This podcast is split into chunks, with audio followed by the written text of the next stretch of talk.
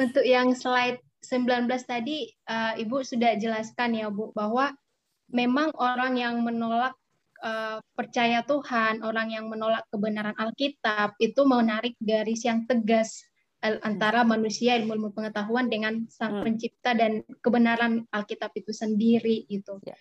Nah, saya mengamati ya, Bu, untuk ini yang saya di sekitar saya saja gitu, khususnya yang orang-orang tua yang Kristen, termasuk gereja. Di satu sisi percaya sama Tuhan, menerima Alkitab sebagai kebenaran, tapi dalam penerapannya memandang memperlakukan manusia itu dan juga ilmu pengetahuan itu ikut yang tadi, yang pertama tadi, yang sudah menarik garis yang tegas memisahkan itu gitu. Dan khususnya di gereja gitu, kalau lihat orang tua, bahkan juga para penatua, pendeta, yang khususnya yang saya berada gitu, mereka pemahamannya ya sama seperti yang tadi itu terkait manusia dan ilmu-ilmu pengetahuan, dan anak-anak termasuk muda-mudi, anak-anak itu dituntut sama seperti yang dituntut dengan pemahaman itu gitu. Tapi di lain sisi, ketika bicara tentang hal yang spiritualitas, yaitu spiritual, tentang gereja, tentang kerohanian, itu seperti dibuat seperti sesuatu yang terpisah dari ilmu pengetahuan. Sehingga banyak anak-anak, muda-mudi yang rindu belajar ilmu pengetahuan itu merasa tertolak ketika berada di dalam kerohanian Kristen, kayak gitu. Tertolak dan merasa tidak ditampung, dan dianggap itu sesuatu sebenarnya seperti tidak ada kaitannya gitu dengan Alkitab Allah gitu yang sedang diajarkan dalam hal ya kekristenan itu. Di situ saya sering mengalami apa ya, kebingungan, dan saya perhatikan, saya coba amati itu terjadi khususnya di gereja saya atau orang-orang Kristen yang saya bimbing gitu. Dan jadi pertanyaan bagi saya ya, Bu, gimana ya kita untuk menghadapi ini?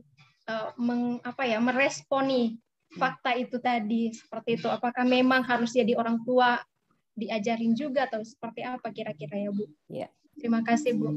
Ya, terima kasih, ini pertanyaan susah banget. Jadi itu sangat betul. Namanya Kristen tapi basis otoritasnya tuh nggak benar-benar dipegang Alkitab. Jadi yang dipegang misalnya budaya ya. Ini saya dari gereja Chinese. Itu seringkali ngomong gini, kita gerejanya berbudaya Chinese loh katanya. Ya.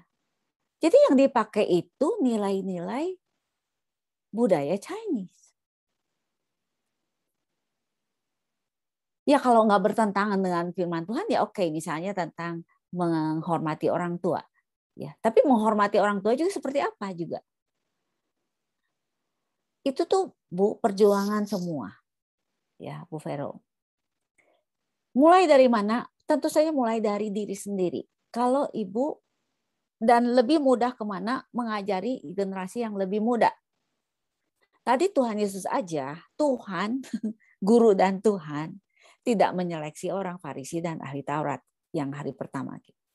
Karena mengubah sesuatu yang udah mengkristal, udah jadi sistem belief system, ya, sistem keyakinan, itu sulit sekali berubah.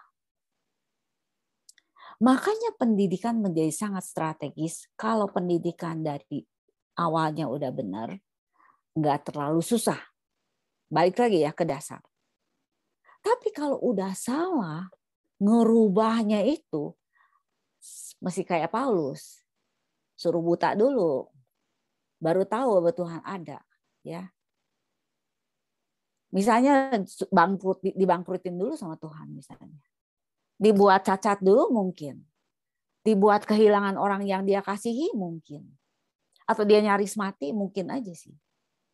Biasanya kalau udah kebentur baru bisa berubah.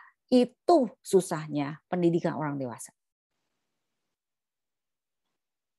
Jadi Bu Vero berhadapan dengan siapa dulu? Kan apalagi di budaya kita ngomong ke orang tuh susah banget ya. Bu, kalau yang tadi Bu tadi kan di lain sisi jadi cenderung gereja itu atau komunitas Kristen, nggak semua sih, tapi kalau gereja saya lah contohnya gitu, itu kayak kalau kita ke gereja itu ilmu-ilmu pengetahuan itu kayak bukan sesuatu yang berkaitan dengan iman kita sebagai orang Kristen di situ, Bu. Jadi akhirnya banyak anak-anak ini atau muda-mudi ini yang ngerasa ya gereja itu terpisah dengan cita-citaku, terpisah dengan apa yang ingin ku tahu gitu, dengan ilmu pengetahuan. Dan kayaknya kalau yang enggak orang Kristen itu dia bisa belajar kembangkan ini apa segala macam. Kalau kita bisa ikut kembangkan, tapi itu terpisah dengan iman kita. Kita ikut lagi dengan yang dunia. Kayak seperti kayak ada apa sih pemisahan gitu. Yes, Bu. Yes. Ya. Nah, justru integrasinya di sekolah itu. Iya. Yang merekonsiliasi. Semestinya ya. Tapi kalau saya sih berpikir kayaknya gereja juga maksudnya seperti bisa juga menampung. Kalau saya pernah baca buku gitu. Ya, Bu. Misalkan dia tertarik seni, harusnya gereja juga menampung kayak gitu. Seni itu apa esensinya dari firman Tuhan, mau digunakan, dikelola seperti apa, bahkan bisa dipakai untuk memuji Tuhan. Nah ini yang nggak terjadi sih saya lihat, padahal sebenarnya itu penting sih, supaya nggak terpisah iman Kristen, jadi utuh gitu. Benar. Gini, Bu Vero, ini adalah kesalahan sejarah. Ya. Kalau kita belajar sejarah, kita mesti belajar kesalahan. Sebetulnya yang disebut biblical integration, kapan mulainya? Mulainya di abad pertama.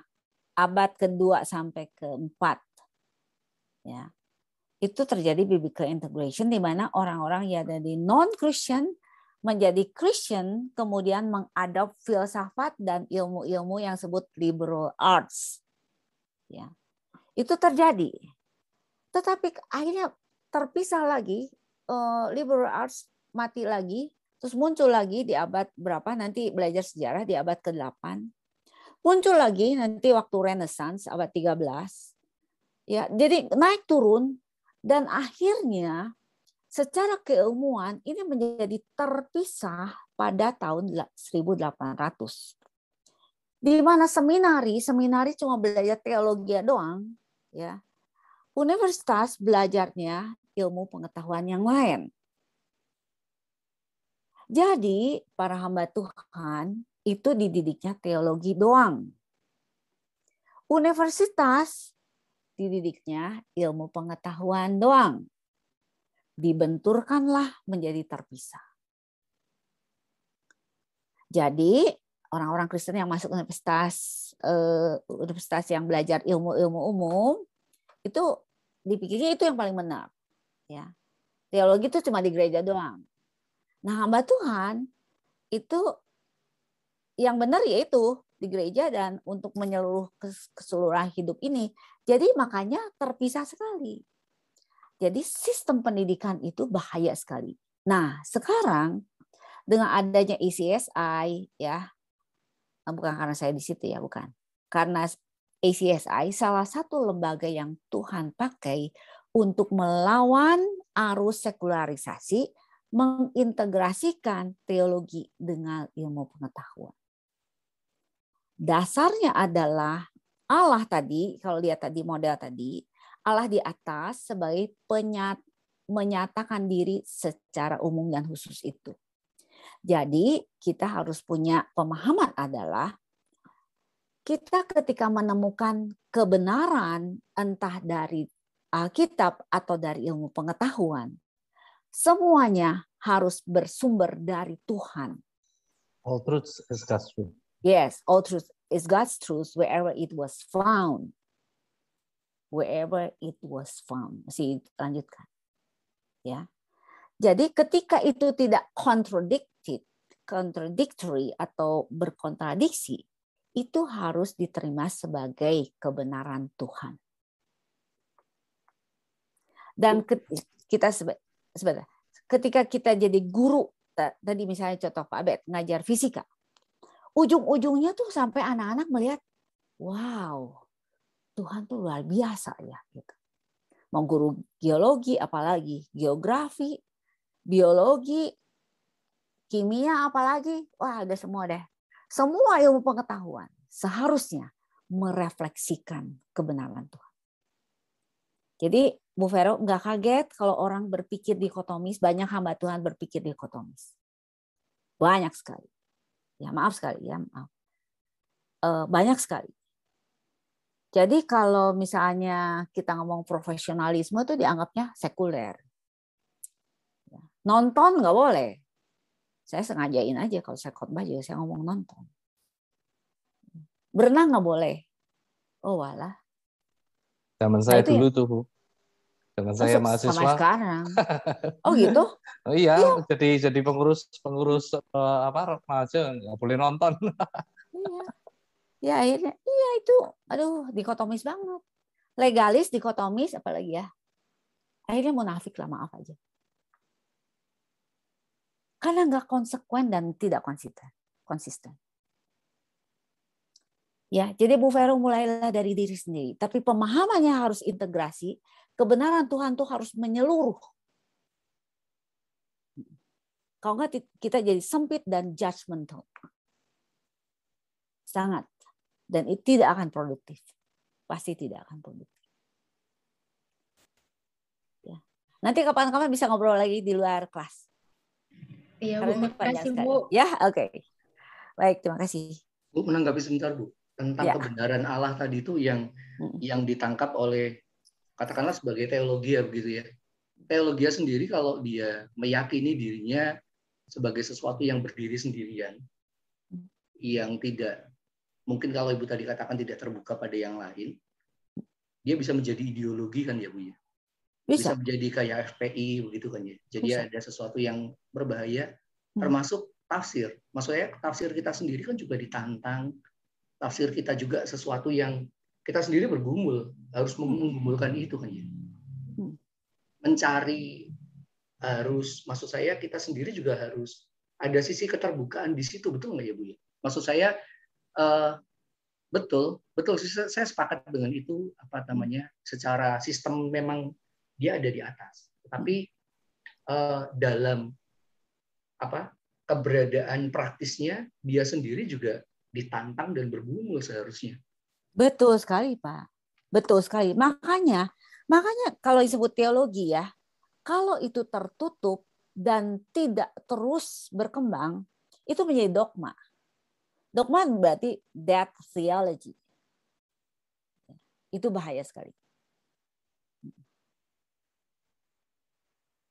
Dan teologi yang sempit juga banyak sekali. Sempit dan judgmental itu. Ya. Tapi kalau terlalu terbuka, ini STB lagi diuji terus, suka disalahpahami ini teologinya apa.